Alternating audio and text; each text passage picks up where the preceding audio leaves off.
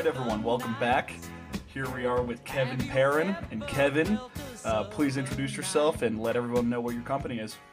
Yeah, I am Kevin Perrin, and I'm owner and operator of Tree Fort Lifestyle Products here in Mount Hood, Oregon. Awesome. Yeah, so this is actually kind of uh, part two of Tree Fort. We had Master Curry on. Oh, nice! Beginning Sick. of this year, and I intentionally, I intentionally didn't listen to the episode because I kind of wanted to rediscover the story. Um, so I'm going into this mostly blind. I did a little bit of research about the history of the company, and I bet you I know some stuff will come back up. But um, yeah, Jeff and I went over this a little bit for all the listeners that are hearing the story again. But I wanted to learn more about you, and uh, I guess we could start with like where are you from and your early life. Yeah, that's always fun for me to discuss. You know, it's like um, fun to tell your story, I guess. Um, and where we are like in the ski world and stuff too all come so much from that for me. So yeah i'm from new hampshire. Um sunapee new hampshire originally. It's a little small town. Um, we have a ski resort there and it's like boston's home mountain mount sunapee you know? So we're the closest like relatively real mountain with a little bit of vert um, to boston uh, which is really nice. It's kind of like this little resorty town. Um, so a lot of the people who live there are not high class people necessarily, but there is a lot of high class in the area just because of so many vacation homes and all that. So I grew up in this little teeny town, you know, it was like 1500 people when I was growing up there and most of the homes in the town were owned by people as their second homes. So our school was super small. You know, I graduated with a class of 37 kids from a public school, which is relatively unheard of. Um, spent a lot of time on the lakes in the area, a lot of time skiing, was into soccer um, and just like mountain biking, skiing, just sports and athletics, wakeboarding, skateboarding, all that good stuff. Um, yeah, my little brother Brady Perrin and I, we were just kind of a team growing up, you know. So Brady was like really good at skiing, and at that point in time, there was like all these rail jams happening all over the place, and uh, I had my license, and Brady didn't, and so I could like grab a car for my parents or whatever, and we could go to these rail jams, and he would always do well, and that really like ingrained us into the ski industry. I mean right from the start, it was like the first year the step kids ever made a movie brady met him at a rail jam right? And then we just like all became friends and kind of like this little crew at times you know? Um along with the 4x9 scene which was this was all pre 4x9 and pre Stept as well. Uh 4x9 represent you know? Um, yeah man but yeah so that was like our our real intro to it all, making connections, the whole scenario. Um, I kind of had like a tough time getting through high school and that whole scene. I wasn't like the best student. I tried really hard, but I just had, you know, the quote unquote learning disabilities and all that type of stuff. So I didn't like have good grades and whatnot. When it was time to like go to college, my mom was like really pushing for me to stay in the East Coast instead of go to the West because she knew I'd just get into skiing and wouldn't go to school. So I ended up staying in Burlington, Vermont, or going to Burlington, Vermont for college with at Champlain, and I was actually that was where I met Jeff. Um, and we were just like two of like the real ski kids. You know, there was a couple other more at Champlain at the time, but we like linked super hard through that. Um, and that was actually kind of neat because my brother was a few years behind me. He finished high school and he ended up moving to Utah.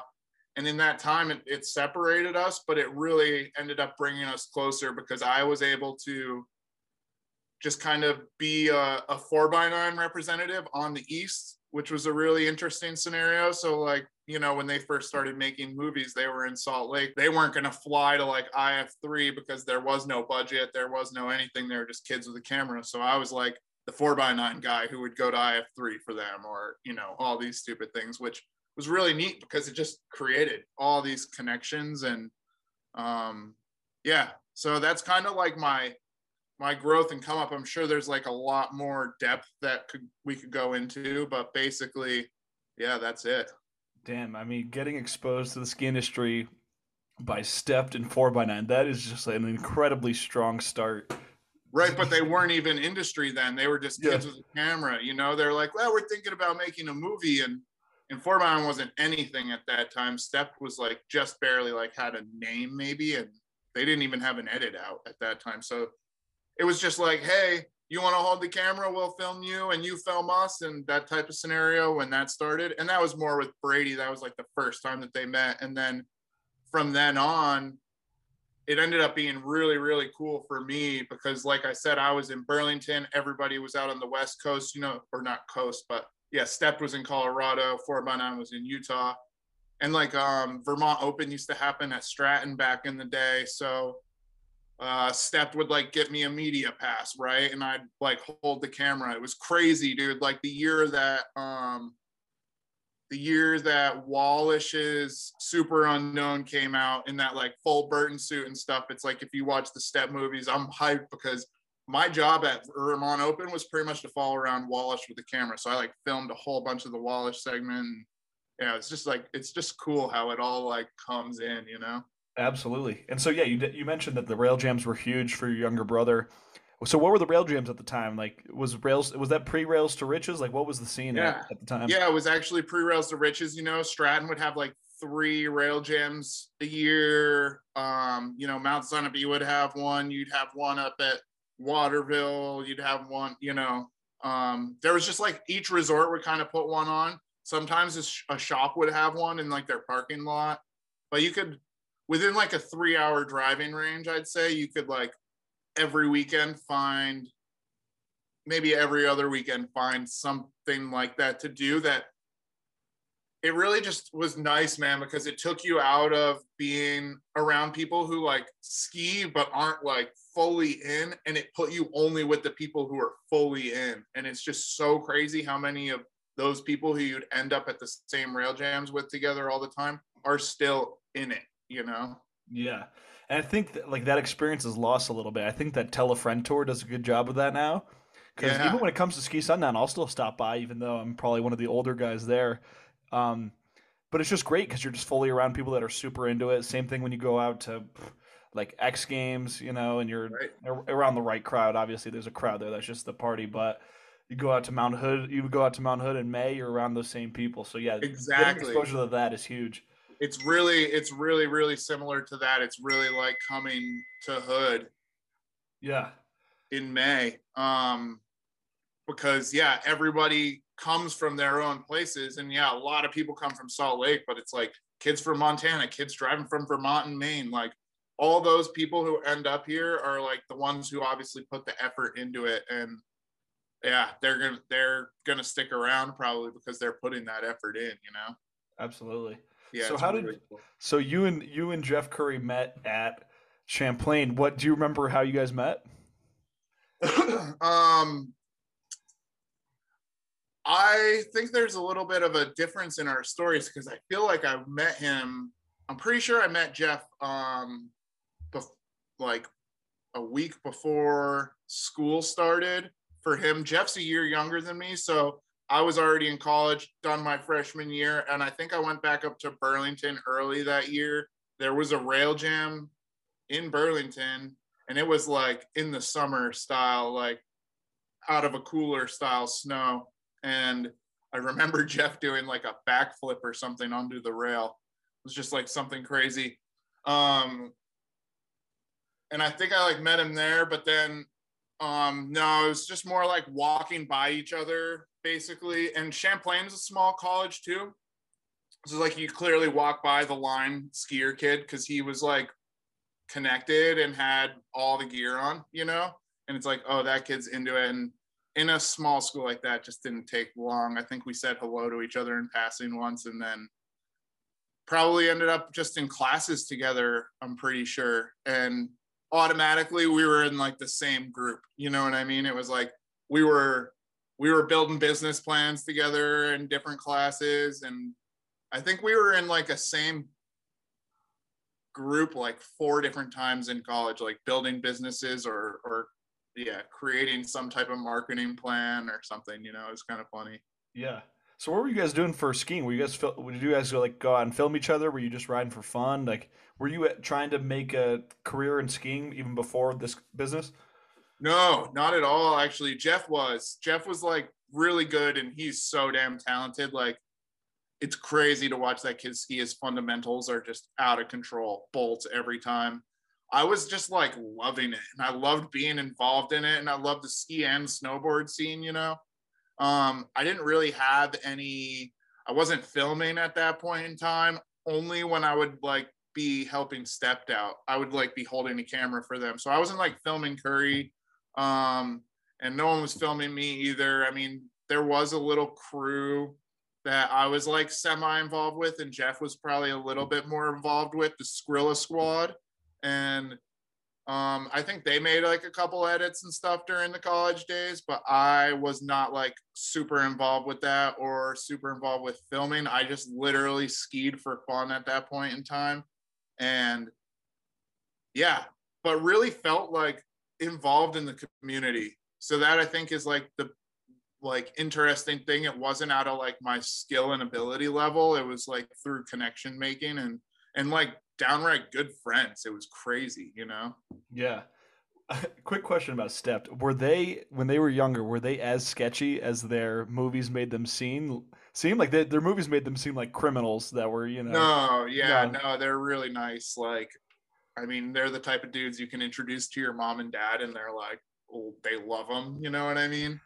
um, yeah, I think once they got to Colorado and like really got into filming, um, I think they they were really smart about how they played it. Actually, as I look at life now, I think about how if you want to like be something in terms of like regarded by the people. I think you have to take your whatever your personality is and times it by 10 and just make it absurd. So I think they were really good at embellishing what they already did to make it look more like dramatic. And I think that's really, really cool because it, it definitely lets you feel it. It doesn't make it feel like it's a mundane thing that they're hitting this handrail. It really feels like they're breaking into some shit. And it's like kind of that is what they were doing technically but it's yeah. like in the end it's not really what the vibe is like and it's not really i don't know the scene necessarily. But i don't know either because i wasn't there once they went to colorado like i wasn't there you know what i mean? Yeah definitely. Yeah, so, so. so you made it through college. Was there any inkling of a business with uh with jeff at the time or was that well after? Yeah that was well after actually. It's kind of funny um because to me, I just love looking back on things so much, and it's like, duh, you know. Yeah. Um, but no, it was very much. We were just going to business school. Um, yeah, I knew I wanted to make a business. Like we both talked about like kind of what we wanted to do, and it wasn't like, what do you want to do? Maybe we could like work it in together. It was just like, yeah, I think it would be cool to like own a ski shop someday, or something in the ski industry, you know, and like that got us in our groups. You know, we built like a one ski shop that was like, it was called La Creme or something like that. And the idea was like it was a ski shop in the summer and an ice cream shop, or a ski shop in the winter and an ice cream and skateboard shop in the summer or something like that, you know? And it's just like dumb ideas, like having fun and and coming up with things. But it, it was interesting because we like worked together prior to working together, which is a really cool thing. And um, yeah, we had like just different variables with different groups throughout the whole time and different people in those groups, sometimes the same people too. But no, we didn't ever like think about working together. I think that just kind of like really naturally fell into place. Um, and that story is just like super cool to me too. Like and I'll, I'll just speak it if you want. Yeah, like you can get straight into it if you like. Or I mean, where did you end up after college? I feel like is an important. Oh, okay, yeah, we'll yeah. keep it a little bit more timeline. Yeah. Um, yeah. So after college, I was stuck because I knew I wanted to move to the skiing, um, and I was like, do I go to Colorado where the whole step crew is? And they're like a lot of my friends, and a lot of my friends like ended up linking with them all as well, you know. So it wasn't like just Nick and Alex who we were friends with, but it was like, yeah, their their crew got bigger and a whole bunch of kids from Vermont who ended up in Boulder were also a part of their crew, you know, and um, that type of scenario.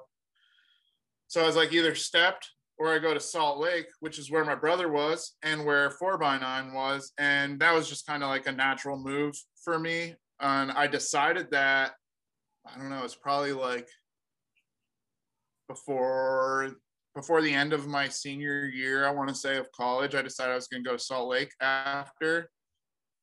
And it actually worked out really cool because one year when I was being 4x9 representative at IF3, I'm like, in this packed hallway, you know, and me and Holson, Andrew Holson, are just like the only two kids on the East Coast from 4 by 9 So we're standing there in this packed hallway and we're really stuck. And like the crowd kind of situates and moves a little bit. And then like Tanner Hall's standing right in front of us, right?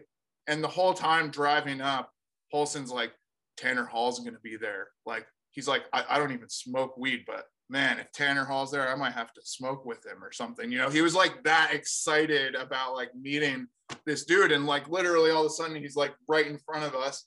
And I look over and Holson's just like kind of like tight, you know? And I was right away, I'm like, hey Tanner, my name's Kevin. I'm here with 4x9 Productions. And I heard you were skiing with Henrik. And all of a sudden he just grabs me and just like pushes people out of the way, dude. And just like we head right up to like the VIP zone and got the introduction to Iberg, Tanner, and just like that whole scene. It was really, really wild.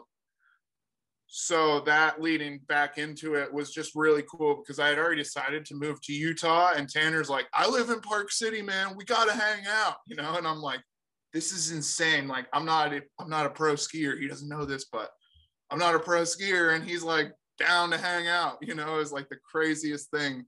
So that was like probably a small, another like little thing that just like fed into me going to Utah. I moved to Utah and man, I was just like blown away going there. I had a friend from there who set me up with a kid that I like had met before, Henny.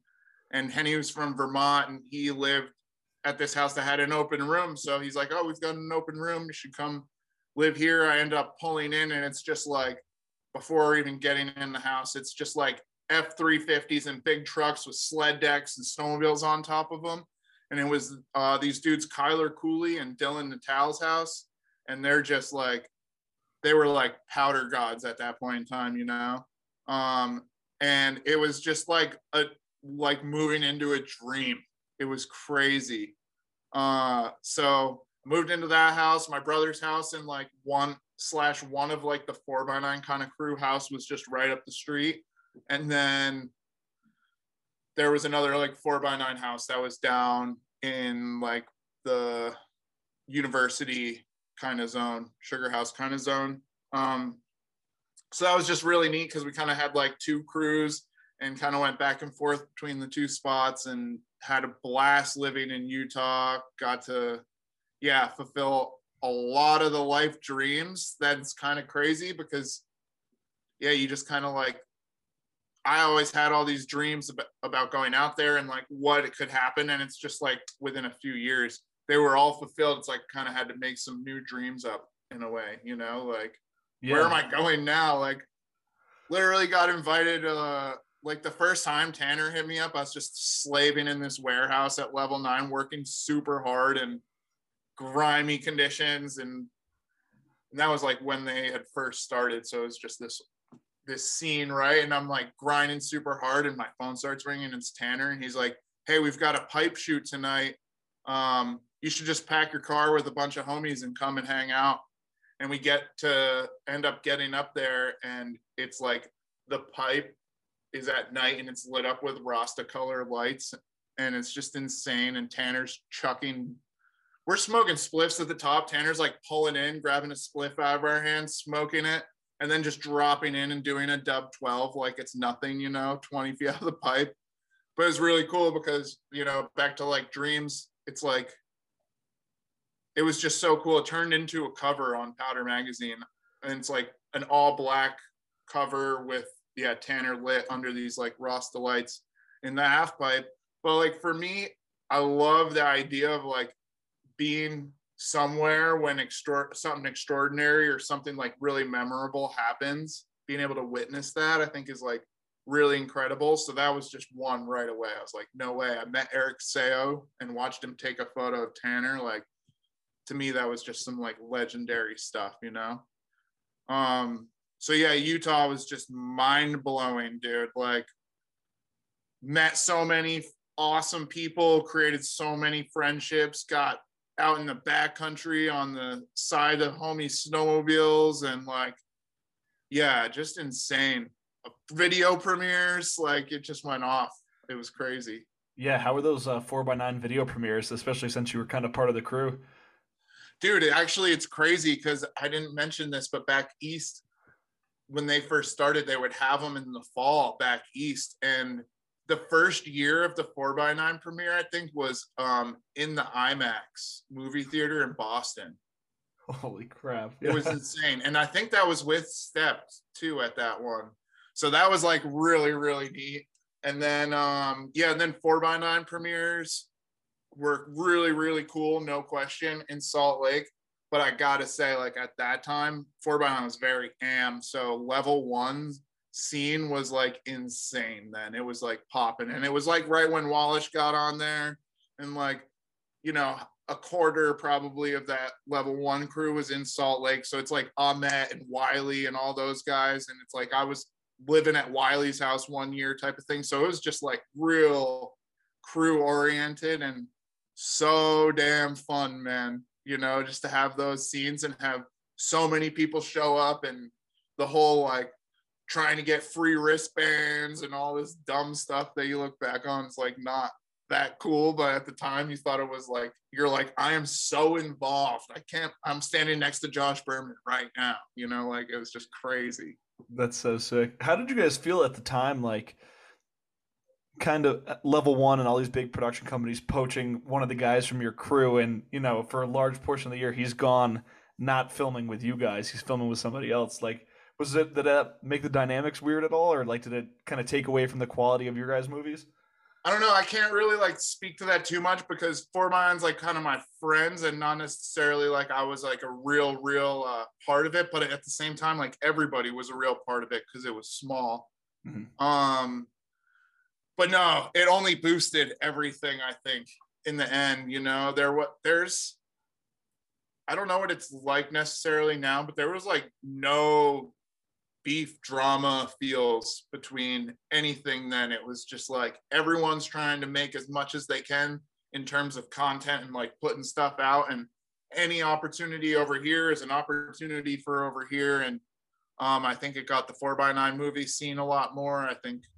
Yeah i don't know but it wasn't the difference i think is level one was like probably pretty pro in the sense of like they had budgets they needed to fulfill things four by nine was just going to Park City and like building jumps in the side country. It wasn't like um, a real deal uh, mission. So there wasn't.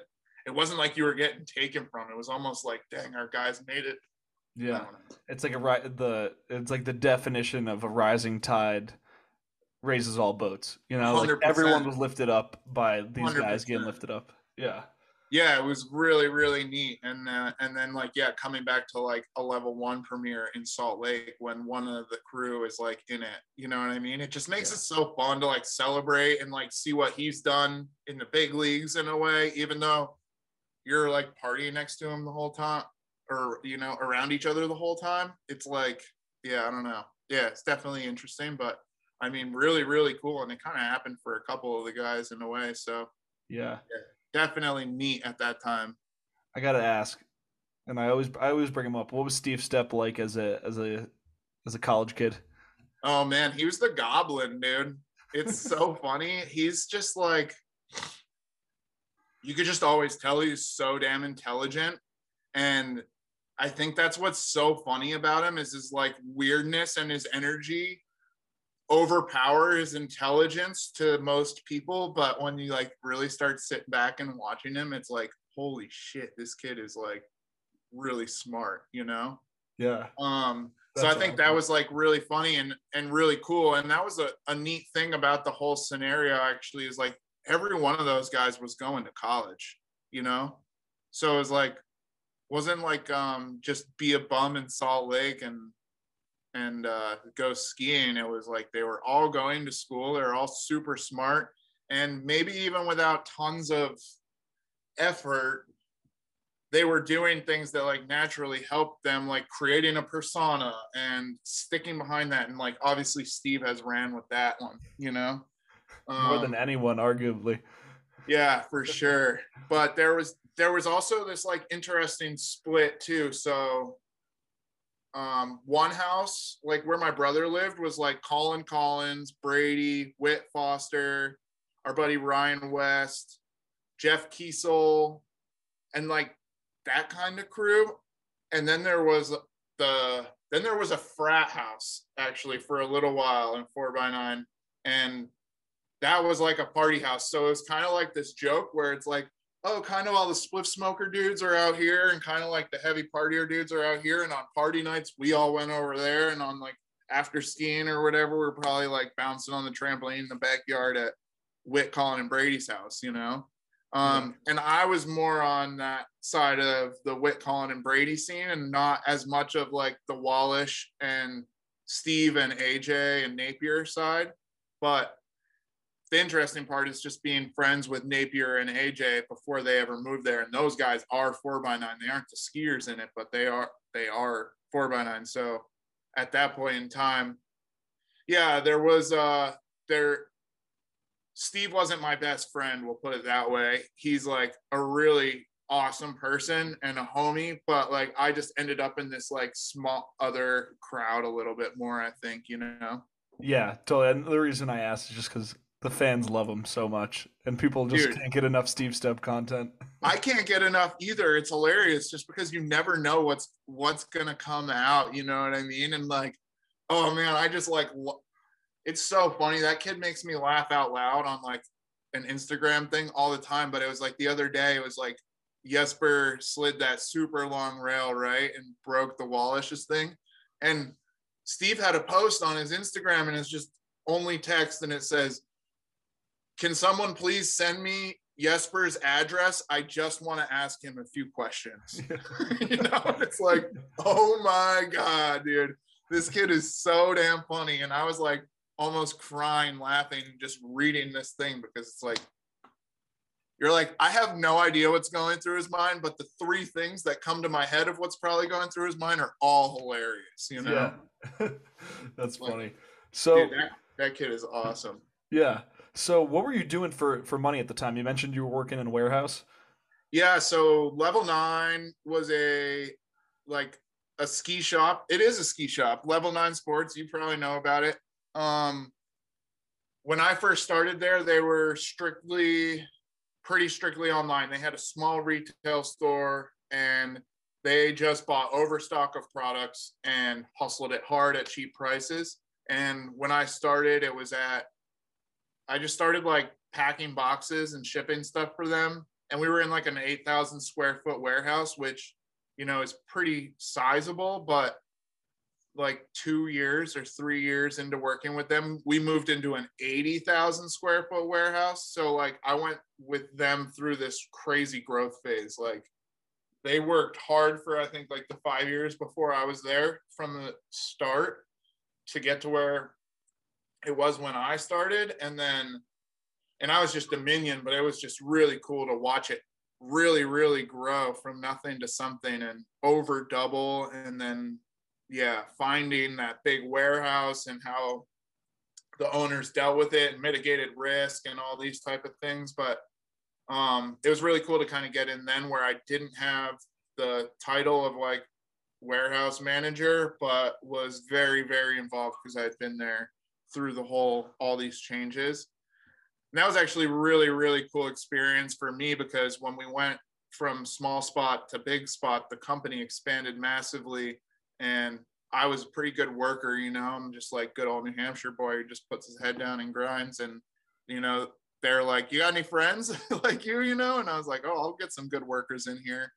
And I think I got like, oh man, my buddy Sam, I can't even, I don't know. I got a couple friends in there and then it just started spawning. And it wasn't just me, actually, too. One of my buddies from college, Dan Mason, we both moved out together for, to Utah, or we drove out together to Utah.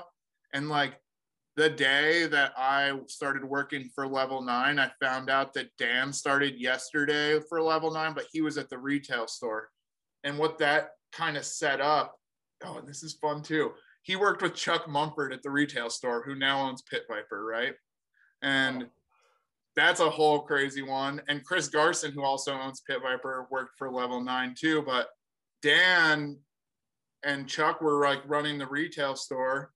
Um, and so as we expanded they started hiring people on that end and then on the warehouse side of things started hiring people so i got a few of my buddies in there and then one of them became like the manager of customer service. So then underneath there it just grew to a bunch of friends. And it was so cool dude. At one point like level nine was like taking us and they still do this. They'd bring you on like cool little company trips or whatever. But it was all squad. Like it was just like our homies. And we're all like belaying like 80 foot waterfalls into like Zion or something. You know what I mean? It's just like, what? This is so cool how this culture like all came together. And yeah, so that was what I was doing mostly for money. And, um, you know, it was like off in the summer kind of deal. Uh, I learned, I learned about unemployment. I didn't understand unemployment, you know, um, I never did it I, I actually came back to like level nine one year and they're like they're like uh we're giving you we're giving you a little bonus bigger bonus this year than than the others. And it's because you're the only one who hasn't taken unemployment this summer. And i was like i can i could go on unemployment? You know what i mean? Like i had no idea. I was like literally going and getting like a job cutting vegetables at like a salad spot. You know what i mean? Like doing nothing for jobs type stuff, which is awesome and it's taught me a lot. But um, yeah, just those type of things kind of everyone was on like summer vacation and I'm like grinding, trying to find things to do, you know, it's pretty funny. That is funny. So I've re- so in my research about the origins of Tree Fort, I I see two different stories. So did did it, did the company start while you were still in Salt Lake, or did it start while you were in Mount Hood.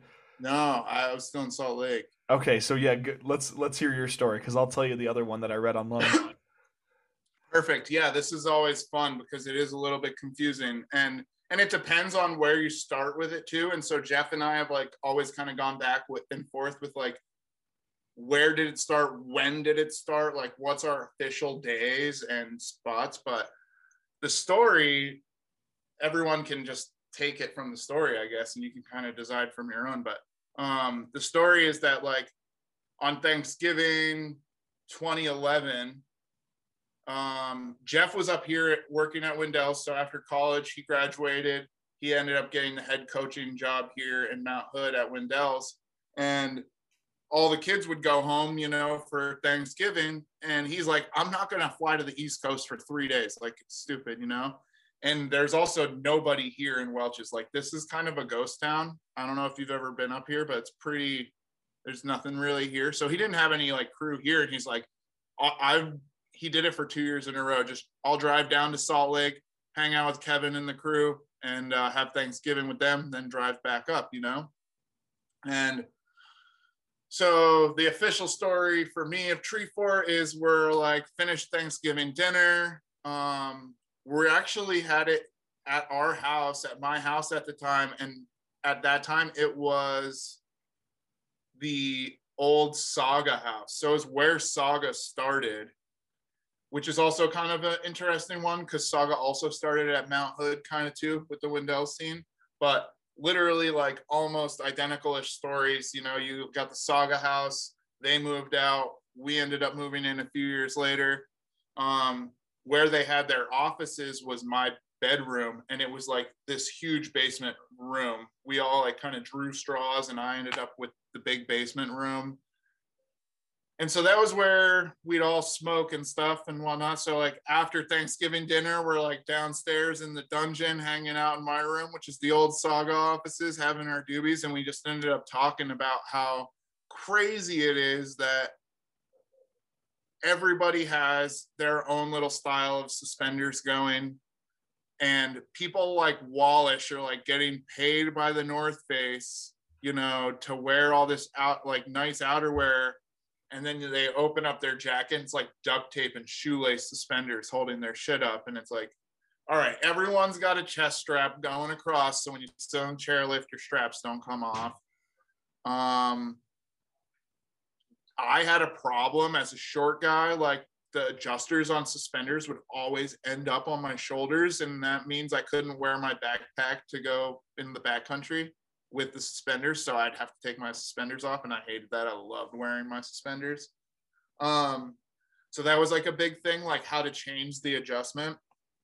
And then, yeah, so I'd say those were like the two main things. But in doing that, we changed the adjustment, which allowed the third main thing, which was the clip to be removable, which is awesome because you can replace it and also awesome because you can totally take it off, go around a belt and not have any hard pieces on you at all, which is really key.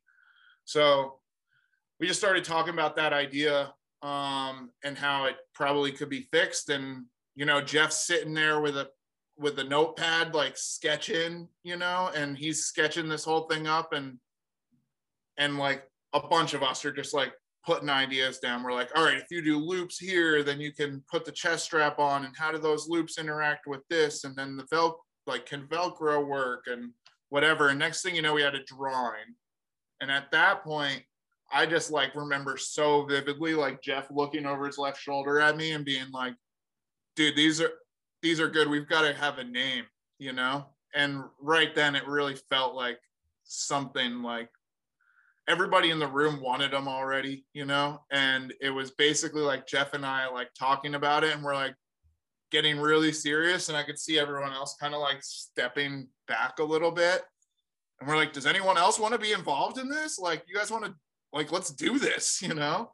And uh my buddy Sean was like, all I want's a pair of suspenders, you know? And and Sean actually has the original first ever prototype or whatever and then Brady was there. Can't remember who else who else was really there. I know Brady and Sean. My buddy Sam was there. Um, Luke Perrin, he used to live with us. Um, yeah, but we just had a little basement crew going on, and everyone throwing their ideas in. You know, we ended up with this with this design, and yeah, from there it's just like quickly mentioning it to some friends. My buddy Dylan Ferguson, I don't know if you know that name, but he's an old four by nine ski kid. Um, he was into sewing a little bit at the time. And he's like, I've got an extra $30 sewing machine. You can just have it. So he gave that to me. And next thing you know, I'm like ripping Velcro off of like whatever I had, man. You know, it was like, it was like stripping down uh, shin guards and going to the DI, D, is it the DI? Yeah, Desert Industries. Going to the DI and finding anything with Velcro on it, like just sewing it onto uh, elastic that we got. And anyways, we made them super friggin' long, and that was like the whole thing to have them long enough too. And yeah, no hard pieces, different adjustment, chest strap. And so that was like the story. And then now we're living in two different places. Jeff drives back up to Mount Hood, Oregon. I stay there, and we just keep doing our own thing, communicating through email and whatnot, you know. But it was kind of like the same business in two different places. So that's where it gets kind of confusing. And a lot of people who live here only know it as a thing from here. But it's like, it literally, to me, started in Salt Lake. Now the scenario is to to bring back the confusionish part is when we register the business we registered it here. So there was nothing that said that it was in salt lake. Like jeff registered the business in oregon. And at that point it's an oregon business. And i and at that point we're a real business because we're registered. So when people ask when it started i'm like Thanksgiving 2011, but that's like the concept of the business. That's not necessarily the business, but we sewed things from 2011 until 2013 when it was registered, and we both kind of did our own thing in two spots. Yeah. What was the inception of the name? Um, I had a an old business plan writ, wrote for uh, Tree Fort Rolling Papers. Actually, that was that was the original idea, and I just had all these like funky ideas of different rolling papers that you could do. Um, and then when I started really like looking into that, it was really absurd to start that type of company. You needed tons of capital and overhead, and so I just kind of tabled it. You know, I have a I have like a little idea book we call it, where it's like all the ideas you get, you gotta like write them down and at least like kind of save them somewhere. Um, and so it just kind of stayed in that book, you know. And then literally when Jeff looked over his shoulder and was like, "We need a name for this," I was like, "I've got a name." That's and sick. so that came.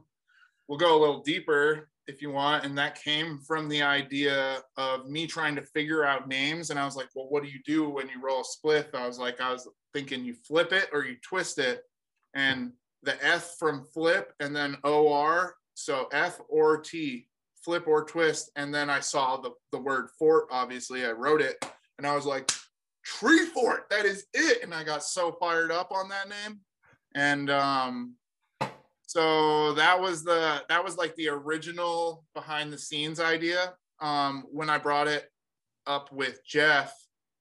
It just really fit in everything that we were going for and we decided to add lifestyles onto there because we didn't really want to be a ski specific brand. We really wanted to be like what we as skiers do in our lifestyle outside of our, on the mountain, you know? So like like we're always doing weird shit and like have our own style and not afraid to walk in the grocery store looking like a goon to normal people, but to us we're like thinking we're cool, you know? So I just thought that there was like tons of room for us to be able to contribute to the to the rest of the world with a skier's mentality is really what the lifestyle idea kind of comes from.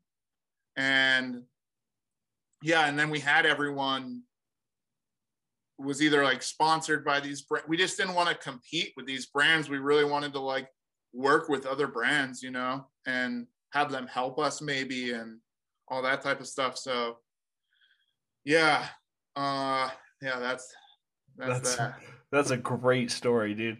So the one I saw online, I believe it's like a blog written on the Tree Fort website. Uh, Jeff says that it was uh, that it all started when you came over his house with one of the uh, the travel trunks, like a, a prototype of the travel trunk. interesting So uh, yeah, so where does that like? How does that story play into everything? Yeah, so that is a whole nother scene actually, and this is, this gets super fun for me. So uh, we were living in the Saga house, or what was the Saga house? The basement floods, right? And um, yeah, the basement floods. We all get evicted, not in a bad way, but just like they got to fix the house. I had just gotten shoulder surgery, so I'm like two days out of shoulder surgery, like pretty stuck, and have no idea like where I'm gonna go. You know, my my friends figured some stuff out, and I was, I mean, we all figured it out in a matter of three days. We were out of there pretty quick, but I got so lucky, dude. And Tanner was like, "What do you mean you don't know where to go?" He's like, "I got a room for you at my house." So I moved into Tanner's house in Park City. It was like the most insane thing.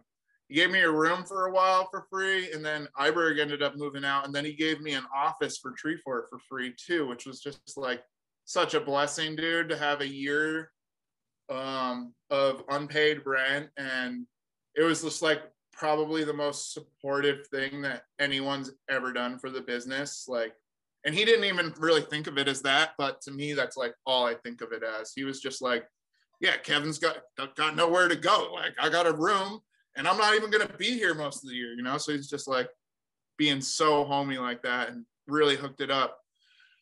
So we had built the suspenders at that point in time. Um, I don't think we had read I don't think we had registered the business at that point in time yet. Um, and I end up moving up there um, and then get really involved with like the inspired family. You know, that was also like a big part of my crew once I ended up linking with Tanner, you know. and that was really fun too because we were kind of like able to mesh all of those little groups of the four by nine and Tanner and like like we almost had him in a movie one year, which was like for an AM movie company to like have a Tanner Hall segment would have been epic. And it just didn't work out, but he really wanted to, and they wanted to, and just fun things like that. So that's that's what I love too is making connections. And, you know, uh, I feel like a lot of people felt like he was like maybe out of their league or something, but it's like, no, I'm no one, and I'm friends with them. Like you guys are skiers, you should you should be friends too. But anyway, so I'm living up there, and I ended up doing um the inspired demo tour. I don't know if you know what that is. Oh, I remember that. I was I was probably an early teenager at the time. Yeah. Did you go? Uh, no, but one of my buddies did. Shout out Jay Burrows. He says it like changed his life. Sick.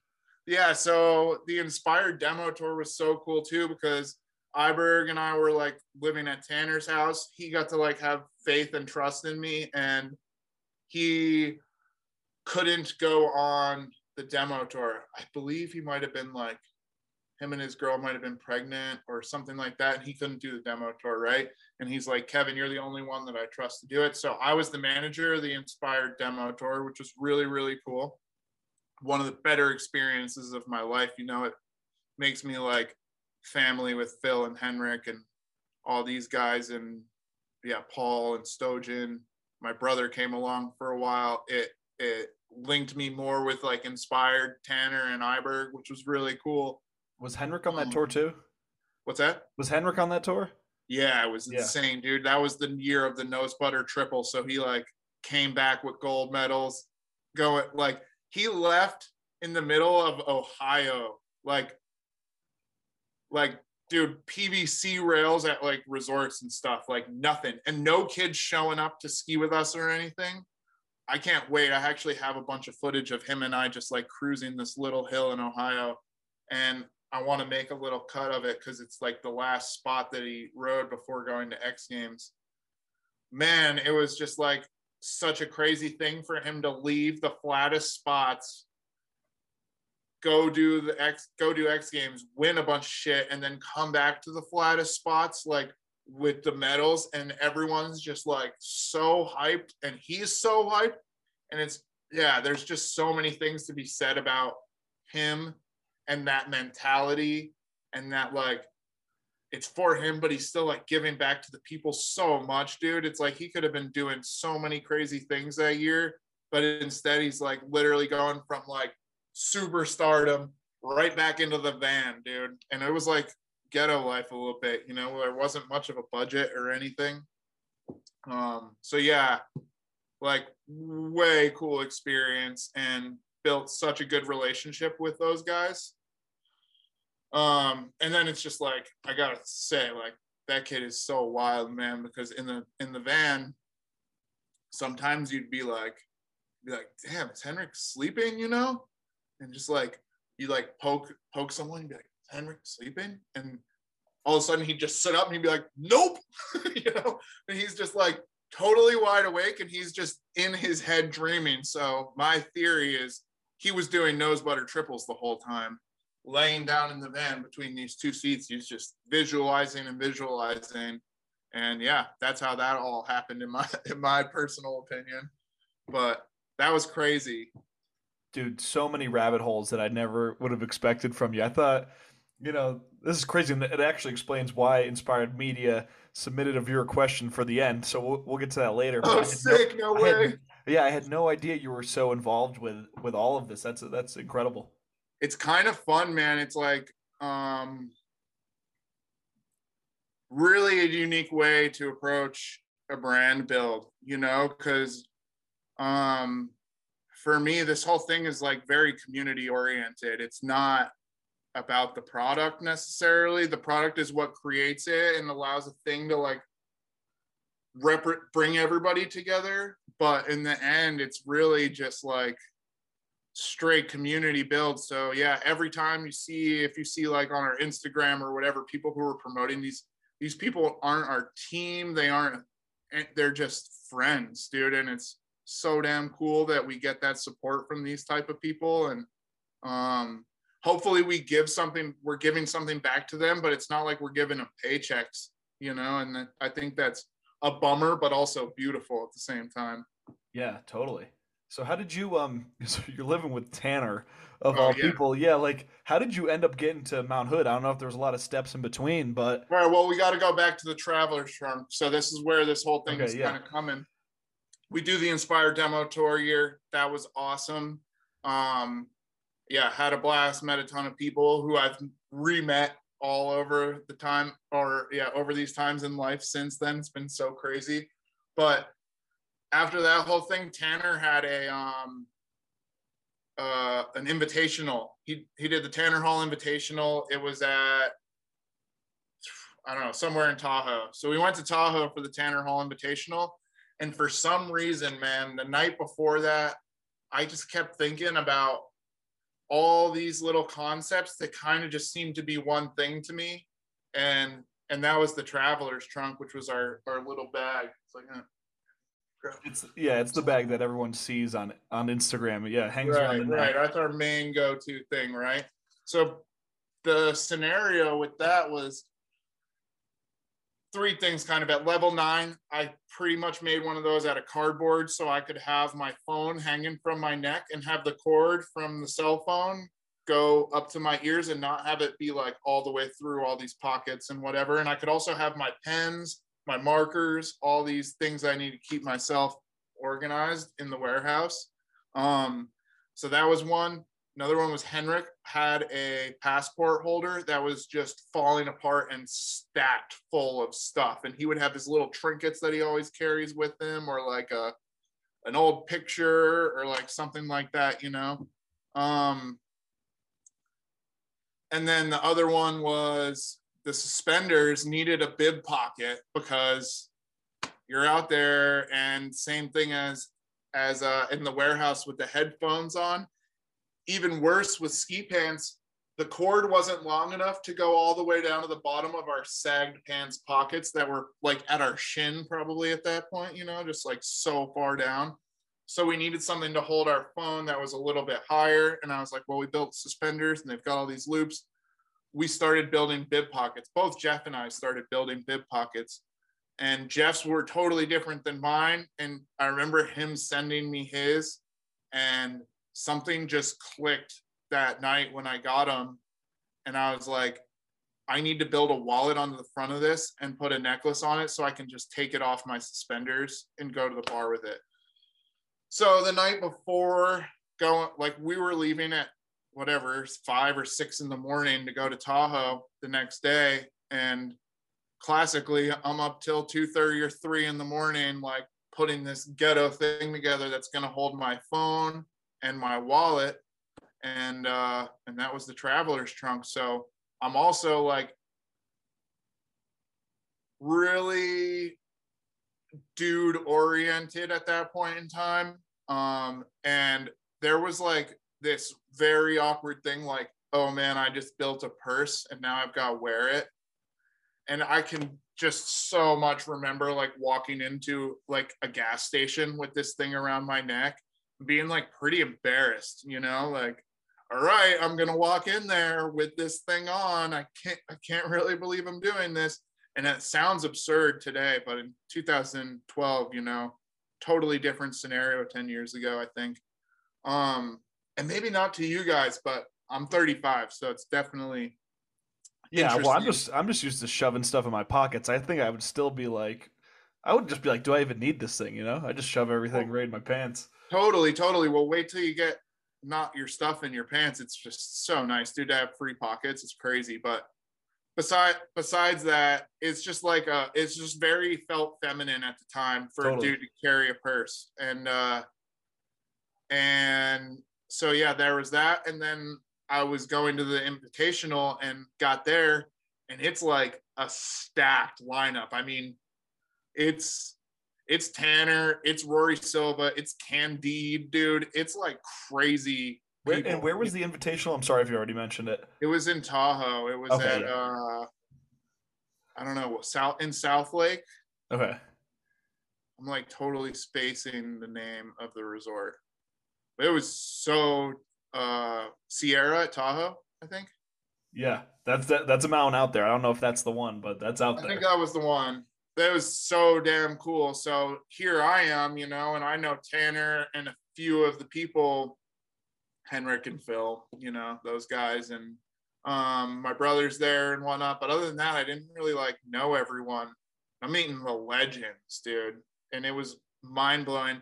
But here I am, and I'm so embarrassed because I'm like about to walk in with this purse on, you know, and kind of like hiding it. And we wore it like straight over, you know, we wore it like this. So it wasn't like, um, didn't feel like a side bag across the body as much, but still it was one. And I just remember like cruising into a room and like all everyone kind of like looking at me and Tanner being like, that is sick. And everyone thought it was sick. And I was like just totally like blown away by it. And yeah so that was like that's the story of the traveler's trunk really is is that and that was the first week i ever used it and yeah so then from then on we obviously had to build on it it was it was like a one night build prototype not lots of thought put into it but it held my phone and it held my cards and my cash and that was all we really needed at the time um, but since then we just added a few more things you know a couple pockets a little sunglasses loop and now it's like tip top. We might have to do a, a, another remake in the future since the times have changed a little bit. But yeah, yeah, it's it's a really handy thing. And basically, back to what you said, it's like, dude, to not have stuff in your pockets and to not have that bulge. And I went from wearing huge baggy pants to not as baggy anymore. So just to not have all that crap and not have to like dig through my pocket to find the one thing or when I'm pulling my keys out, all this other stuff doesn't come out. It's just really nice. And then the nicest part is just being like, take it off and you're just empty. And it feels really, really nice. Feels great driving. You're not all clogged I don't know. Something yeah. about it. So it is like a dangly thing. And I understand that that's like kind of annoying. It's like a gaudy thing, but it is just so nice to take off and for people who lose their wallets all the time, it's like the game changer because you just don't really lose it. You know, it's just on you. Yeah, that's sick. I mean, if we keep going down this road, it's going to be like women's pants where they don't even make pockets. yeah, no, exactly, dude. No pockets, no problem. Like it's crazy. Yeah, and who knows? Who knows where everything's going? You know, maybe men will just be all wearing dresses in the next ten years or something. I don't know. It's crazy. But I'll tell you what, it is one of the handiest things and they're super small niche things like going like going through the airport security and that feeling of when you're like kind of being like rushed to like grab all your shit out of the bin after getting through it it's insane dude you're like shoes on the ground slip your feet in throw the thing around your neck backpack on and you're out of there and not like stuff and change and receipts and all this shit that's just loose in the bottom of the bin back into your pockets. And that right then, I'm like, women are so smart for having purses. Like, this is this must be so nice. Yeah, know? it's kind of like I don't know, um, like on like a video shoot, you have the chesty with like the walkie-talkie right here.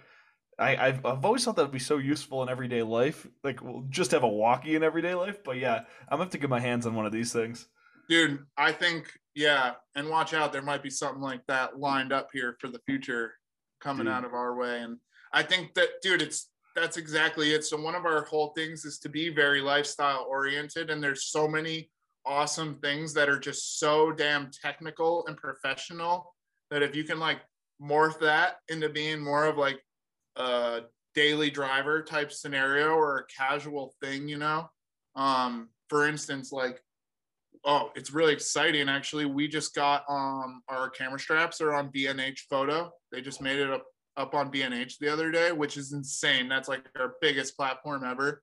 Super cool. But if you go into B&H and you type in camera straps, everything is just so techy, dude. And it's like either very professional or like almost military style, and there's nothing too casual about anything on there. So I really think that's where we have this awesome market and gap in a market right now is to like bring those type of things the radio harness in as something casual and not something that's like super gaudy. And then the fun part is too is you know you have all the hip hop stars and whatnot. They're repping the gaudy stuff, which is really cool. And you're all like, oh, that could be cool. But I'm not gonna wear like something like that. But if like you a can make bulletproof it, vest in everyday life. Yeah. right, but if you could make it so it doesn't feel like it's bulletproof vest, but it's got the functionality of what they're going for and the style too, like yeah, it's so wild. But I mean, for instance, this photographer came in here not too long ago and he's like, the only good things that work for me are military style bulletproof vests and all those things. And he's like, but I hate showing up as a photographer looking like an intimidating military guy. Literally, it could be like almost a change of fabrics and and like you're good on those things, you know? Yeah. Damn. So that's that's kind of like my push, and it's kind of hard for people to see because um we're so involved in like a technical life and like everything you get, like your skis are like they've got this technology in them and this technology, and it's like phew, we've got not even technology. We don't even have any technology. It's like that's a zipper and Velcro, but it works so damn good, you know? yeah. Damn. So, All right. So the traveler trunk really changed everything for the company. It seems like. full change, man. I mean, we went from being something that was um, under your jacket and like hidden and really worked well, but it was also specifically for a, a real defined niche to the traveler's trunk, which as soon as you take that thing off the suspenders, you know, they had the loop on the back and they still they still actually do. That's to like loop onto your suspenders, you know. But it's like you take this off and wear it around, and next thing you know is like the skier dudes' girlfriends or the skier girls were like hyped on it. And the dudes were hyped on it too because it doesn't feel like a purse. It feels like you got your bling on or something, you know, like your chains on. Yeah. And- throw some pins on that and actually get it sparkling. Yeah. Yeah, word, man. So that was really huge. And then not like it took off by any means, but for us, it's just kind of crazy to think because it went like um the yoga scene kind of started picking it up a little bit. And now it's like thinking about the minimalist in life. Who is that? It's not just dudes, it's not just women. It's like, yeah, there's so many different venues of people that really love these things. Um, and so yeah it was a product that could reach the masses from a niche which i think is like the coolest thing and that's how the best things i think start you know Definitely. Yeah, and so I remember talking to Jeff. A big part of his philosophy was he wanted stuff to be built in America. What were what were your thoughts on all of that? Because he was from a very like former industrial town, you know, Pittsfield, Mass. So how would how did that like? Uh, what did you think of that whole thing? yeah um that was that's just like an interesting thing when it comes to partnerships i think and jeff and i discussed that uh, a few times throughout our scenario um i just didn't really care personally i had i have opinions on it. I i love it. I try to support american made but what i was trying to build wasn't necessarily that but he was pretty strong on it. And like if he's my partner dude like whatever your top five things that you're going to be strong on i'm down with them and you better be down with the top five things that i'm strong on. So we were i was trying to build a brand that could go huge that's my whole mentality and so that was something that he had to work with you know i think he was like a little bit more in the crafter side of things um, and i knew that's how it had to start was we had to make our own stuff um, but I was not hung up on made in US, but he was, and that's that's awesome. And and we've discussed that. You know, I, I think that's really cool, and it's something to be super proud of. Um, there's just so many things about it. The other side is like, can we build this business to be as massive as I don't know a Billabong or something someday by being made in the U.S. And and yeah, I think we can. You know what I mean? I think there's a way to do that. So that was just us like giving and taking for each other. Um, so yeah, when we split, that was like one thing that for me, I we were sourcing all of our fabrics. We're all from China. All of our everything was from China pretty much already. And then we are just paying someone a lot of money down the street to put together and then paying a lot of money to get it shipped. And it's like, it just didn't make that much sense to me. And if it makes sense, I'll do it. I mean, I don't know if you can see, but it's like this hat up here. It's got a American flag on it. It's like, where's my? That's got American flag on it. So it's like if there's something that works and it makes sense, I am like 10 times about going to the local, to the US made, to the whatever. But I mean, when it comes to textiles, dude, you can't get shit done in the US with textiles.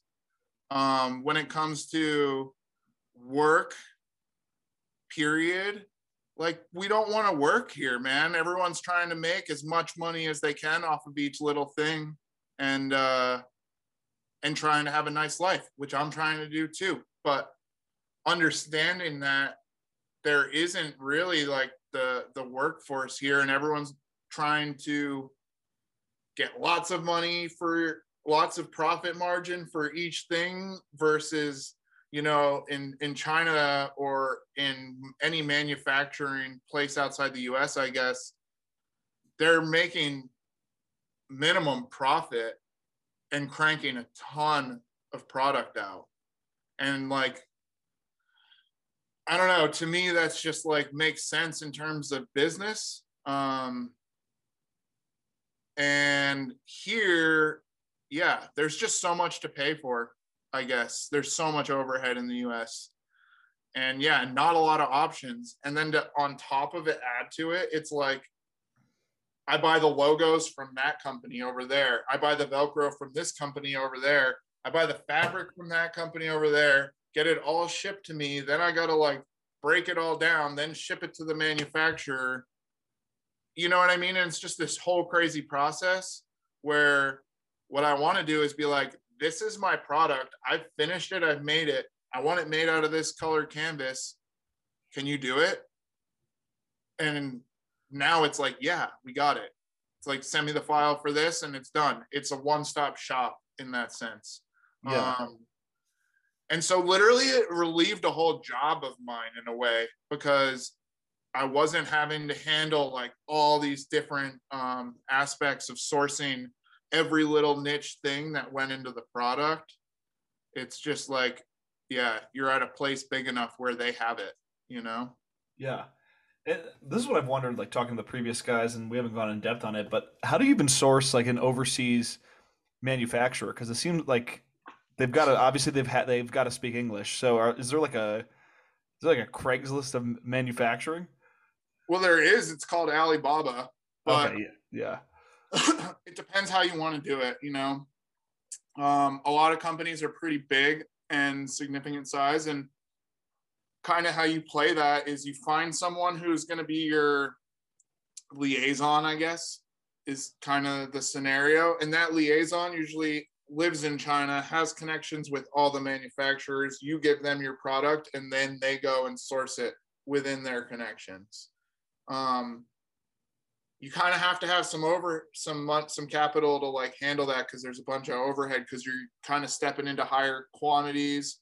And that is actually the scary part about that move too is everything moving from us was very small quantities and then to a bigger manufacturer had to be higher but there was uh they cost less per unit obviously. Not an even balance like our our our value or what's the word i'm looking for the cost of making things went up significantly high, but I got significantly more, but I couldn't get their quantities down, you know? So it just changes like the, instead of making 50, you're making 250. And instead of your bill, now your bill is doubled, but you're getting way more than double. You know what I mean? Um, so yeah, that's kind of how you would do it as a normal scenario. For us, uh, my like trick basically I did use Alibaba, but I didn't use it in how it's made how it's made to be used. But basically, the scenario is that if you use that, you can find the people who make your style of products already, and then you can work with them to see if they can make your design. so most everything on Alibaba is already like designed, made, or being made, or whatever, and you're putting your logo on it, and that's it. Like you choose a color, and that's it, right? But for me, I was like, all right, really need to have my own design. And yeah, so I was actually talking with my buddy Chuck at Pit Viper, and he's like, he's like, bro, just go on Alibaba, find the people who are already making the similar thing, send them a prototype and see what they price you at, you know, because they are a legit manufacturer. Now, the problem with that is there is a language barrier because now I'm typing to somebody who has terrible English, and I also have no Chinese like language in me at all. So there's a tough language barrier there, but it's one of like the things that I have to do to kind of make this thing go. And I think it's one of the things I have to do to step into that next level. Um, and Tree Fort also just comes from a place of no investment, if that makes sense too. So like we never like built a business plan, gave it to a bank, tried to get a business loan. We haven't done any of that. We have had like a few friends or family like like cover a, a run to get us going or something like that, but never have we had like we're going to give you 25% of the business for 100 grand or something like that. You know what I mean? There's never been anything like that. So we have to we're building this all on our own and all from the 20 bucks basically where it started and yeah so it gets really hard when you bring when you start to bring in like big numbers and all that stuff it it's hard to have all the things that you want i guess. So i have to like really focus on organizing how my drops are going to come and and when they can come and how many like colorways they're going to be and all that type of stuff you know? Yeah. So how did you end up in oregon? And then how did you split how did you and jeff end up going your own separate ways? I don't know if those two stories are tied to each other or or what yeah um well basically you know roommate style tanner and i ended up like kind of getting into a little bit of a, a meeting of minds and and it was really actually at a perfect timing where I was like, dude, I don't want to like lose our friendship, you know, and uh and he didn't either. And I'm just like, I'm just gonna find a new spot and move out of the house and we'll just be homies, you know. And actually worked out super amazing because at that time Jeff had broken his femur up here at Hood. Um, he had two roommates in his house, but one of them was gone for the one of them was gone for the summer. Another another one had just moved out or something like that. So I ended up moving to Jeff's house for three months. Like there was an open room for three months was basically the scenario. Jeff needed help, I thought at least. And I mean, he didn't need need help, but dude was laid up with a broken femur. Like it was a bad break and he couldn't do too much. So I just remember like moving there and like making dinner for us every night type of thing. And I fell in love with Oregon and the spot and like he had rented out of that house like a little office in the house and that's where Tree Fort was. And then um, I moved there and kind of got like into the place and wasn't going to go back to Salt Lake. The business was already there. I was like, I'm going to be here. I ended up um, kind of being homeless after that three months, but I did really cool things in that time. I went and worked on the herb farm, like a big one in Cali for my first time, which was cool to make a little bit of money. And because I made that money, I ended up getting to be Ahmet's filmer for a year that winter. And we filmed the Flip the Script. I don't know if you've seen Flip the Script one, two, and three, but I filmed that whole thing um, and traveled all around with him on that. So that kind of like I, w- I was based out of Oregon, but I didn't have a house. I was just like coming back and like sleeping on Jeff's couch, you know, and uh, doing that type of thing. And then ended up getting a room at my friend's house, like right down the road. So I could walk to Tree Fort. I didn't have a car. Like it was just like that whole thing. Got going on on the Tree Fort scenario and uh, it just grew. We ended up taking over the garage, you know, and then ended up the people over the years, the people who own the house that was being rented for Tree Fort and Jeff, they wanted to sell their house. So we all had to move and we split up, which you know puts uh put Tree Fort into this office that I'm in here. Um, we're in like the Thriftway shopping plaza up here in Welches in Mount Hood. Um, yeah, and it just kind of like it split us all up and just kind of our graphic designer moved to Portland and he's still our graphic designer. He has been since day one. He like made the logo with us, which is super cool. From Vermont, dude, now lives out here. Um, yeah, so all these moves just started happening. Um, Jeff and I have just like always worked another job too. So Tree Fort's been like its own little self-sufficient thing. It might look a little bit bigger to people because, you know, uh, we worked and paid our own our own bills. We weren't like pulling from Tree Fort on it. Um, so that was like kind of a neat scenario. And yeah, just built to a point where I think over the years, Jeff and I's directions like split a little bit more in the of what I said in the beginning of um, he wanted to be more crafty, I think, style and hands-on and US made. And I wanted to be more like we can be Nike, man. Like, let's make this thing big. And um, also at that time, we had just been working for ourselves and the brand. So we probably each probably were putting in close to 40 hours a week each year, but we also had another job over there, you know? Um, and it just gets really exhausting, man. And I honestly feel for him because at that time, I, I don't think it was just that our mindsets were different. It was that we weren't making money off of this thing and we had been doing it for eight years you know um, and how long do you like keep putting yourself and it, all of yourself into this thing it wasn't just like it wasn't just like a hey i want to meet up the Tree Fort office and sew some things? It was like we were in you know and we are in still but it's like definitely a different uh, field to work your ass off for something that you've never really received anything out of and yeah do you have faith in each other?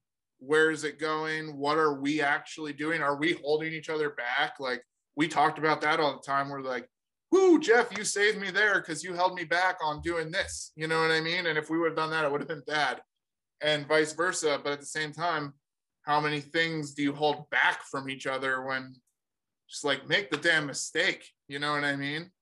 Um so yeah, there's there's just a bunch of interesting scenarios, and he so in that whole process, you probably found out that Jeff was doing like the leather logos for us, which was awesome, right? We like tried to source leather logos, couldn't find good ones. He's like, I'm gonna make them. Said perfect. And then in that, he started getting into leather crafting. So that was another maybe a little bit of a pull. He's getting into leather crafting. And as he's getting into it, from the tree fort side, I was doing accounting and uh, bookkeeping. So I was like, man, we're like back to the same thing as before. It's like we're buying uh, dyes from over here, tools from this guy, leather from that guy, and all these things were coming into the accounting. That was just a mess and annoying to deal with. And I was like, hey, what if you start your own business that's a leather business? All you have to do then is just invoice Tree Fort for the whatever 500 logos that you're making how nice is that going to be for me? And then I didn't want like, I mean, i will probably do it someday, but I didn't want like leather dog leashes and and uh, dog collars and like biker wallets to be Tree Fort. I just didn't feel like it really fit at all. Um, so I think that was like a mindset where I'm like, sweet, now you can do this all under your own little like side thing, and it doesn't need to affect Tree Fort. I thought it was awesome. And it turns out it is awesome because it kind of kickstarted him into doing his whole thing. He had all the tools, had all the stuff. And when he decided that he was over it, you know, um, I was just like, all right. Part of the thing was that he could keep all the leather stuff. I'm not going to use it. You know what I mean? And it's like he's did so much to help this business grow that um I couldn't pay him nearly what he what he had put in. You know what I mean? There's no way. A business wasn't worth it. So it's like that wasn't going to happen. So if there's something like that that I could that we could do for him, that Tree Fort could do for him. It's not even me at that point. It's like literally like, dude, if we think of Tree Fort as its own identity, it's like, thank you for being a dad for so long. Like, this is the least we can do, you know, it's give you this stuff. So, um, yeah, so he decided that he was over it, and uh, I had to just find a way to make get some money because he needed he needed something to leave with, you know. Otherwise, it would make it bad because we were 50 50 in the business, which means no one can make a decision. Learn that right now. And everybody who's listening, I hope you hear that. Um, go into business with someone at least 51%, 49%. Don't even be afraid if you're the 49%, if you have a little bit of trust in the person who's the 51.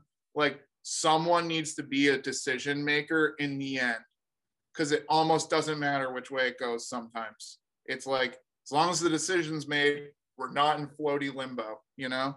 Yeah. Um, Sometimes you'd rather even be the 49 because you get the other person has the responsibility of making the decision. 100% and then and then when it comes to this it's like you know jeff's like i want to sell the business. And i'm like well i don't so you can't. Mm-hmm. and how that sucks you know? And it sucked for me too because i didn't want to do that but i had to. I'm like this is my dream and my life and my love and like all these things so no i'm not selling it to anybody. And now he's screwed right? Now if he actually wants to leave he almost has to take nothing and that's terrible way of going about it so, yeah, we just did some math and calculated what we thought the business was worth based on its profitability. And um, then I had to go find some money. And luckily, I have some amazing family who was able to help me out with that a little bit. And uh, yeah, and we were just able to make it really clean. Like we had our lawyer help us out, and we're still great friends. You know, it's not like it's not like we hang out all the time. The the bummer is is that we just ended up putting splitting this business. So he had a ton more work to do now, and I had a ton more work to do now. We really didn't get to hang out that much once the split. But you know, we had a buddy hit us up, and we went to his wedding a little while ago, and he's like, "Is it cool if I invite both of you guys?" And I'm like, "Put us at the same table," you know. And he was like, really stoked because that's really hard for a business to break at all, no matter if it's good, bad, like to, for it to come out that clean. And I know there was some animosity probably between both of us, but um, for it to come out that clean was just like pretty incredible. And to still have him as a friend is pretty incredible. You know, we went through college and so much together. So yeah, it's really cool now. Yeah, you know? totally. I mean, this sounds like as as clean as it could be. Like just because you guys had different visions for the future doesn't mean that's a bad thing. I mean, you did the right thing in the end with just buying him out when I mean, technically, you didn't even need to. Right. I know it's really weird, man, because when I talk to like my business friends, they're like, "Oh, you're in the best position ever," and I'm like, "Yeah, but not really." you know, yeah, exactly because you want to keep him as a, a friend. yeah, and I have a conscience and like all this stuff. It's not just about and the business wasn't worth that much. It's not like it's, you know what I mean? It's not like it's worth tons and tons of money. So we're not yeah, we're fighting. You would be fighting over pennies and dimes. And like at that point in time, I didn't want to see anyone else run my business either. I wanted it to die or me run it. You know what I mean? And that's the thing about the 50 50. It's like, it's like, dude, I'll just kill it then. Like it can just die. Like I'll take half the inventory, you take half the inventory. It's done, you know? Yeah. And then, so when did so when did you guys split ways? How long how long ago was that? Or just like just, like just split companies basically. Yeah, like um two and a half years ago, maybe three years ago. Yeah. So yeah. since then, what if like once you had full control, like what was was there like any first order of business you wanted to do, or was it just continuing to do what you're already doing? Yeah, I really wanted to make some changes. Um, I knew I needed, I knew I needed to like slim down our line to make to go to a bigger manufacturing. Um, I also had there was a bunch of stuff that Jeff put a lot of effort into that I didn't really feel like I wanted to keep from him in a way. So, you know, there was like a fingerboard surfboard for out the window of the car. And that was like something that he put in a lot of time and effort into. and it's a Tree Fort thing. So it's like I do want that back someday, but I've really been like, all right, I have to save some money and like move allocate funds differently. Like that's one of the first things that's just like boom, that's off the table. He can have that until like eventually I'll bring it back someday. You know what I mean? But um you know there was things like that so i tried to take some things off the plate that wasn't that was already there um, that i didn't think was going to move us in the direction of the future um, as well as give him some of his things back we had leather wallets we had you know a whole bunch of stuff like that that really came from him and i could have kept it going by sending his wallet away and getting it remade or something you know but or having him make it but this is really like let's separate these things and do our own thing and just simplify, yeah. Yeah. So I really wanted to focus on our bags.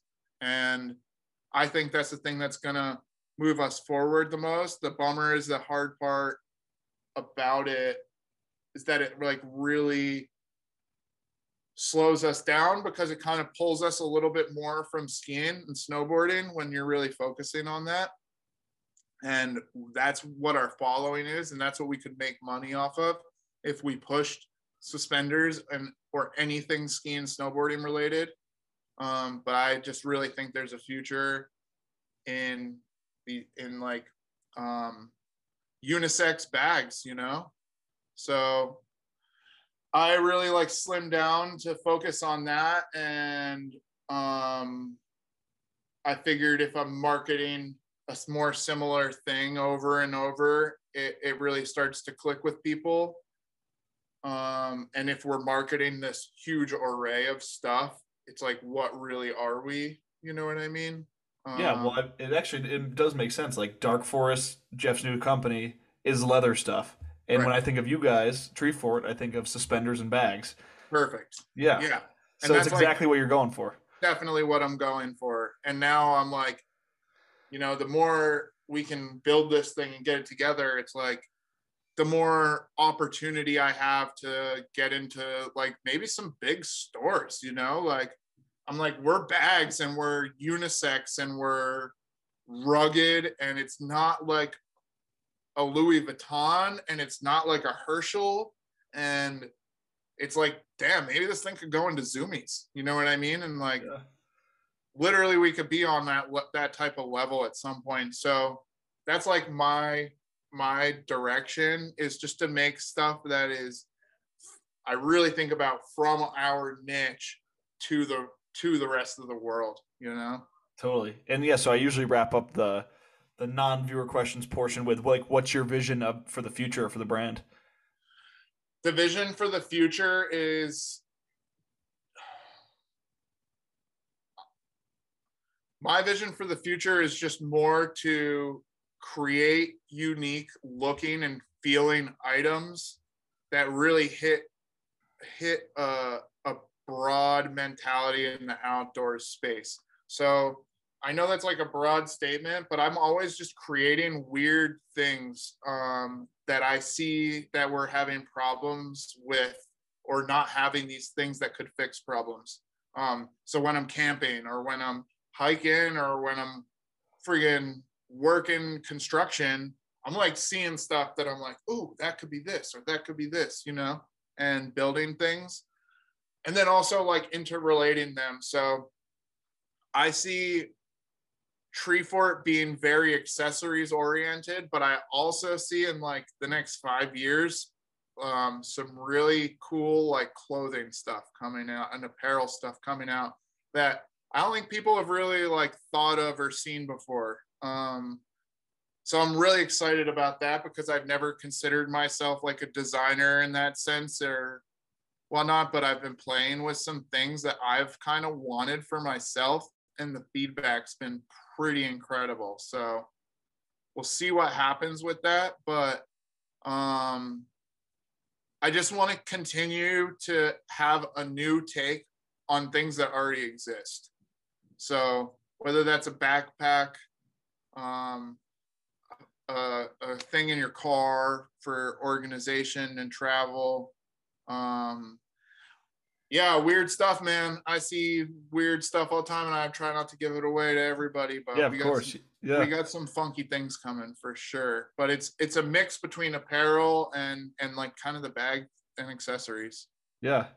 Sick. Well, I feel like we could talk about stories all day and just keep Yeah. going down these different like various rabbit holes and like your relationship with all these guys from the past now. But let's uh let's do the viewer questions because we got some we got some interesting ones and uh, some of these guys from the past come back up. Uh, so first one, it's the one we have every week now. What's your hot take? in skiing it gets really interesting in skiing it's just like uh s- style over performance probably and i and that's not that's probably half the people agree with me and half the people say performance first you know what i mean but it's like i have had the hardest time man watching the competition scene because it scares me man. It's like these people are going so hard and like the smallest change could lead to crazy injury you know? And it's like so to me i don't like the scariness of it. I love the fluidity of it you know? And i love when like dudes get their like last run in competition and they've already won and they and Jossie can just do zero spins and 180s like i'm like yes you know? Um so obviously in competition you kind of have to mix those but i mean i mean perfect example is like henrik's whole thing with his nose butter triple in the olympics was just like i'm gonna go and do the most proper one i can do and that was just like really nice to see because he doesn't look scared in it i don't feel scared for him in it and yeah so that's probably my biggest hot takes is like uh, style over performance and stop scaring yourself and the people, man. Holy cow. It's like I'd I'd literally rather watch girls big air sometimes because it's like it just looks flow like I want to see her do a dub 10 over the same jump. These guys are doing like 21 Alex Hall's doing 2160 on like big up Alex Hall for sure, but I'd rather see a dub 10. you know? Yeah. All right. You did pretty good for somebody that doesn't that didn't know what it was at first. Uh, Perfect. all right, Wumbo skis. Does anyone rep the suspenders harder than Tofa Loaf? Tofa Loaf is the biggest repper, and to make it really fun, he is walking distance right down the street. He lives right here. I could like probably hit his window with a with a stone from here. It's pretty awesome. Yeah. So is that how he got linked up on the program? You guys are basically just neighbors. Yeah, basically just neighbors, and he just is this big supporter, and uh, I think it just like naturally fell into place. He yeah, I don't I don't know if there's I'm trying to think, is there anyone bigger? You know, it's like because he's just always got him on the outside. He's always tagging. He's like, yeah, he's just a genuine human, and it's just a really cool scenario. Um there was like a whole scene for a while where a bunch of the dudes, I feel like the bunch all kind of repped him on the outside. There was like a little bit of a scene, but he's the only one who's held it down. Yeah. Sick. Really cool. All right. Uh the sk- uh the skiing eats. Oh, sick. Ian. Yeah. Uh how does one get sponsored? Any new ideas or products for Treefort in the future? And then he also wanted to add that it was uh gr- it was a great meet and greet this spring with you. Yeah, that kid's so nice, man. It's so cool to like meet these people who we've had like either relationships or connections with through the internet and Instagram and uh, people supporting and tagging. And yeah, there isn't really a way to get sponsored because we don't have a team. We don't have anything like that. I really hope that Treefort can grow enough in the future to truly make enough of an income to like really give back to skiing. You know, that's that's like probably my biggest mission in this whole thing is to like actually support skiing in a bigger support people in skiing in a bigger way than we do um, right now tree fort is just kind of like a platform for all people really. So we just really like to put it out there to the people and if you support us we support you back. Um, we don't have an ambassador program. I don't know. There's all these things that just seem so corny. I think one of my you know what hot take is is pros aren't really pro. There's a good one. Like these people who are sponsored, they're not getting like really paid. They're not like living their life. It's like it's like almost or they're not getting paid to live their life. It's almost like a thing that you can that the company can boast about themselves for and that the people can be like this company recognizes me but they're not getting like paid for the risk that they're doing and yeah. that kind of bothers me so i've never wanted to like sponsor people because i think people take it out of context from the viewer perspective. Now if you want to put your logo in the beginning our logo in the beginning of your edit i would love to send that to you. Like that that shit fires me up because i'm trying to create community involvement and everybody support everybody just like high tide rises all boats like you said earlier you know?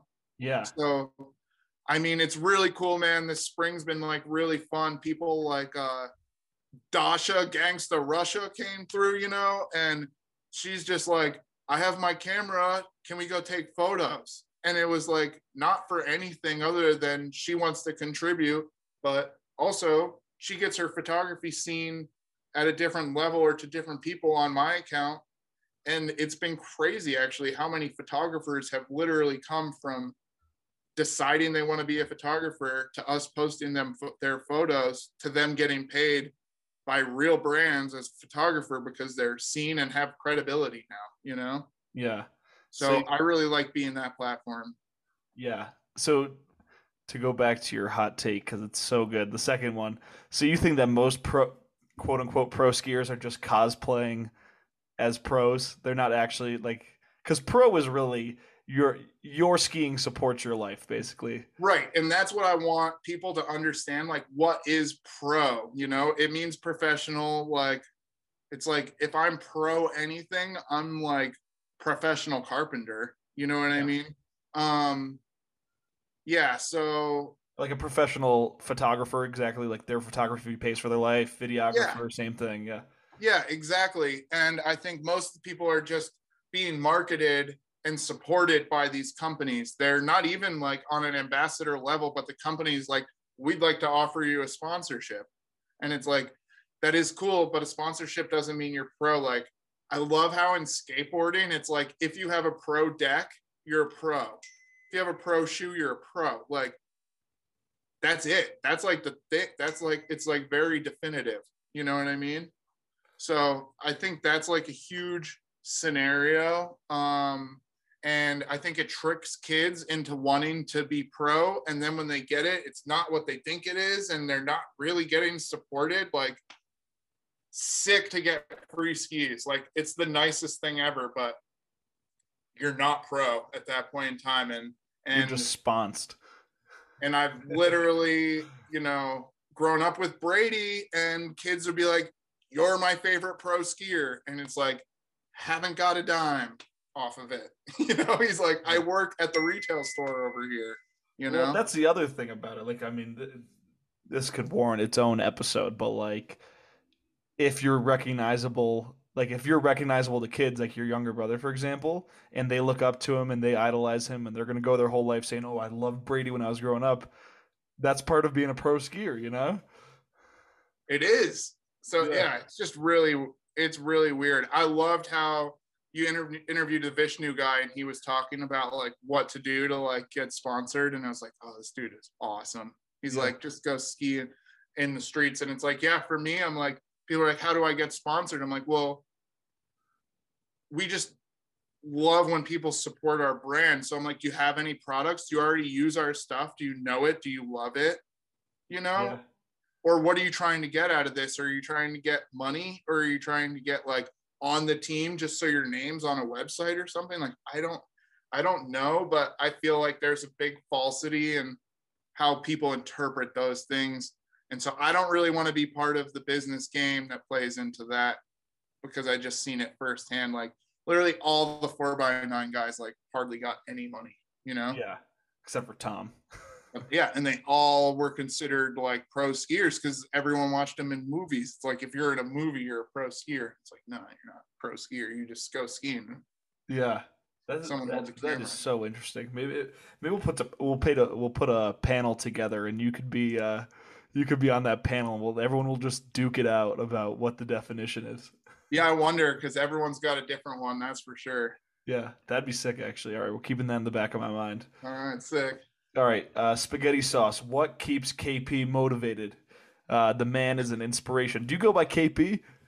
Uh, I go by whatever people call me. I, I mean, my name's Kevin, and uh, a lot, like from since Salt Lake days, everyone calls me KP, and you can't, you can't uh, make up your own nickname. You know what I mean? So Yeah, yeah, I just go by whatever calls me. It's really funny, man, because over the years I got all these different names, and they almost like relate to like time frames and whatnot. And uh, yeah, so you can be like, oh, that's someone from Salt Lake, probably if they're calling me KP. You know? dude. Same thing with uh, Nathaniel Dickey Stiza. He's known by Nathaniel back in the Midwest, and then Dickey out in Salt Lake. So Nice, nice. And then you probably got some people that call you Nate or something, and you're like, oh, there's that one guy.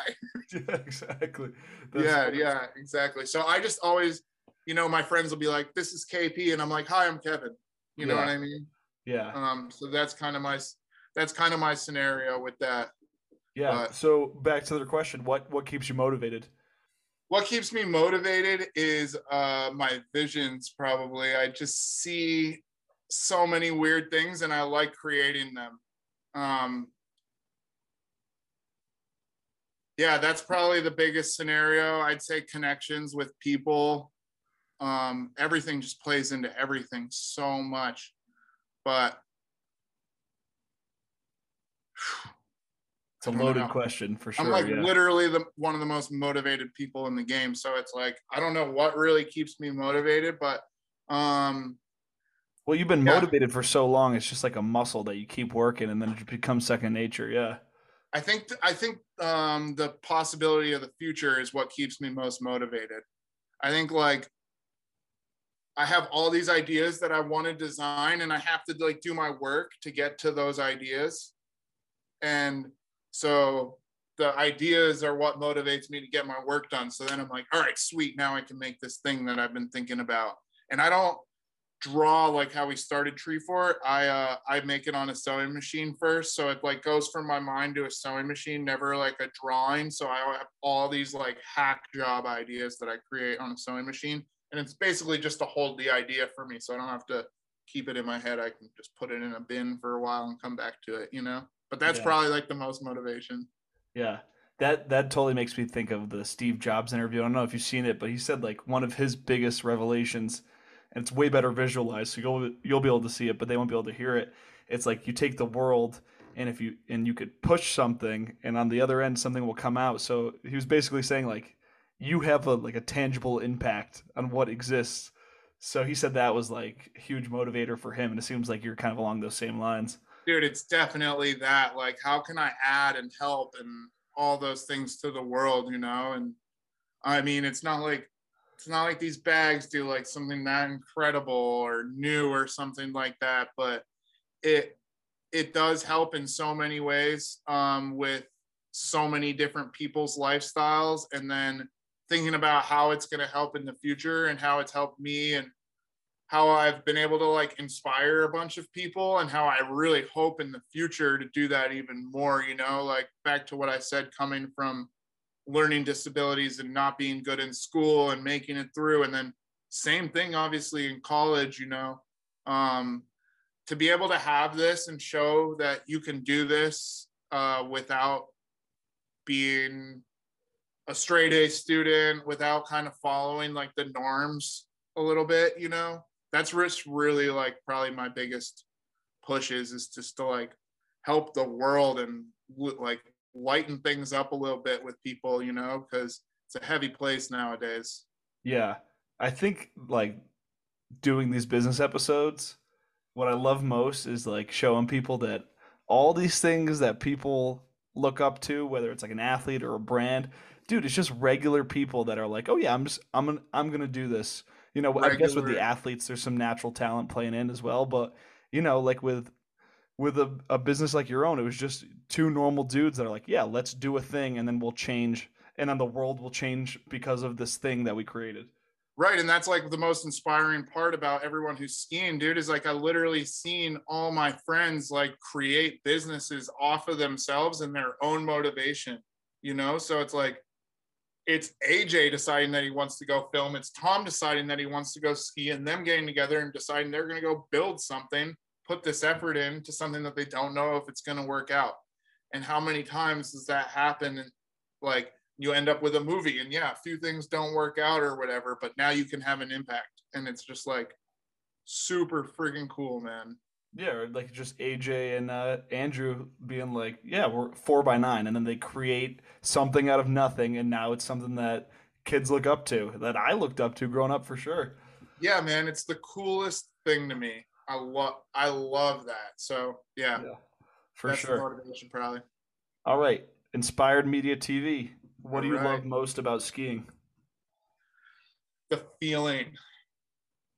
It's crazy. Um, so well this is like kind of a newish one maybe for me but uh like three years ago i blew my knee and i don't have health insurance. I don't have any of that shit. So i have not got my knee fixed. I just have a wobbly wobbly knee.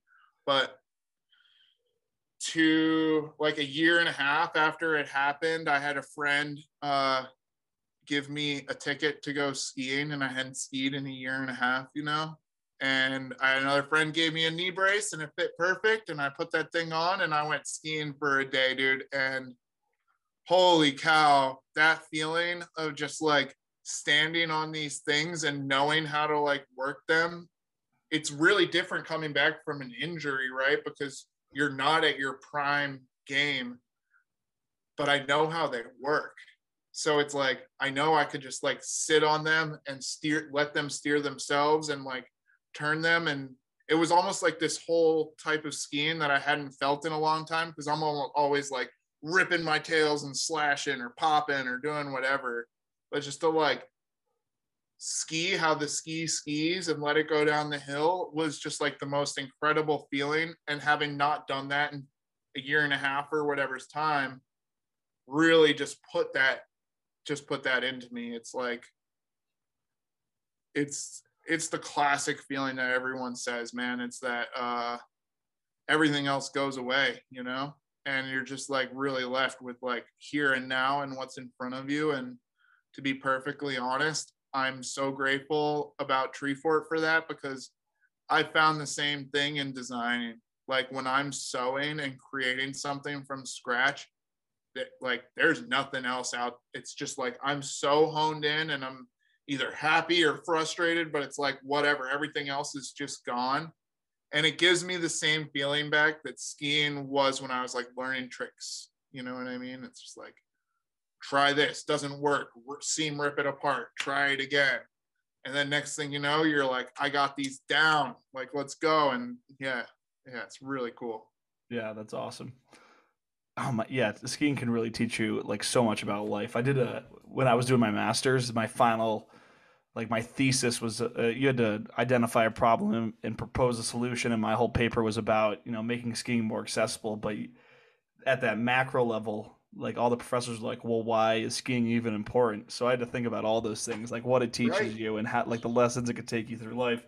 So totally it, it totally goes just off the mountain too. It's it, it extends everywhere it extends everywhere dude and like yeah it's you're you're totally right and to to get to be good at one thing is to be good at everything kind of scenario, right? It's like once you can hone in and like really see something, you can understand everything else. But it's like before skiing, I was like surface level with everything. Now you get into skiing and you're like, okay, I understand that there's this industry and how this industry works. That probably works kind of similarly in that industry. You know what I mean? And then all of a sudden you're like understanding how all the world kind of works around you, but it was by understanding one thing. And yeah, um, yeah, I think that's like a pretty cool scenario. That's awesome.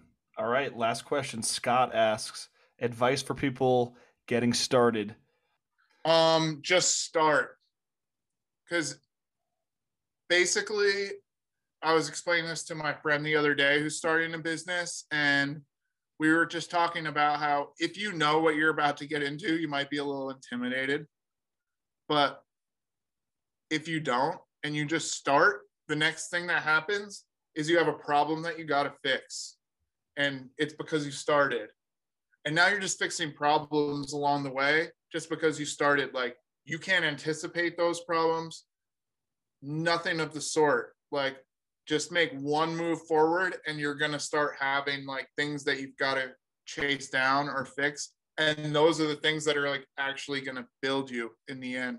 So it's it's the most intimidating part but it's literally one step. And if you take one step as you probably know from starting this you get a little bit of positive energy back from like a direction and you're like oh, okay i'm gonna go here and then i'm gonna go here and then oh the audio quality isn't as good as i'd like it so what do I, you know what i mean and next thing you know you're like totally in it and it's a real thing and um all you need to do is just the first stitch man yeah i like that just do it that should be the Treefort Lo- yeah, motto. steal Nike, and we're just doing it. exactly.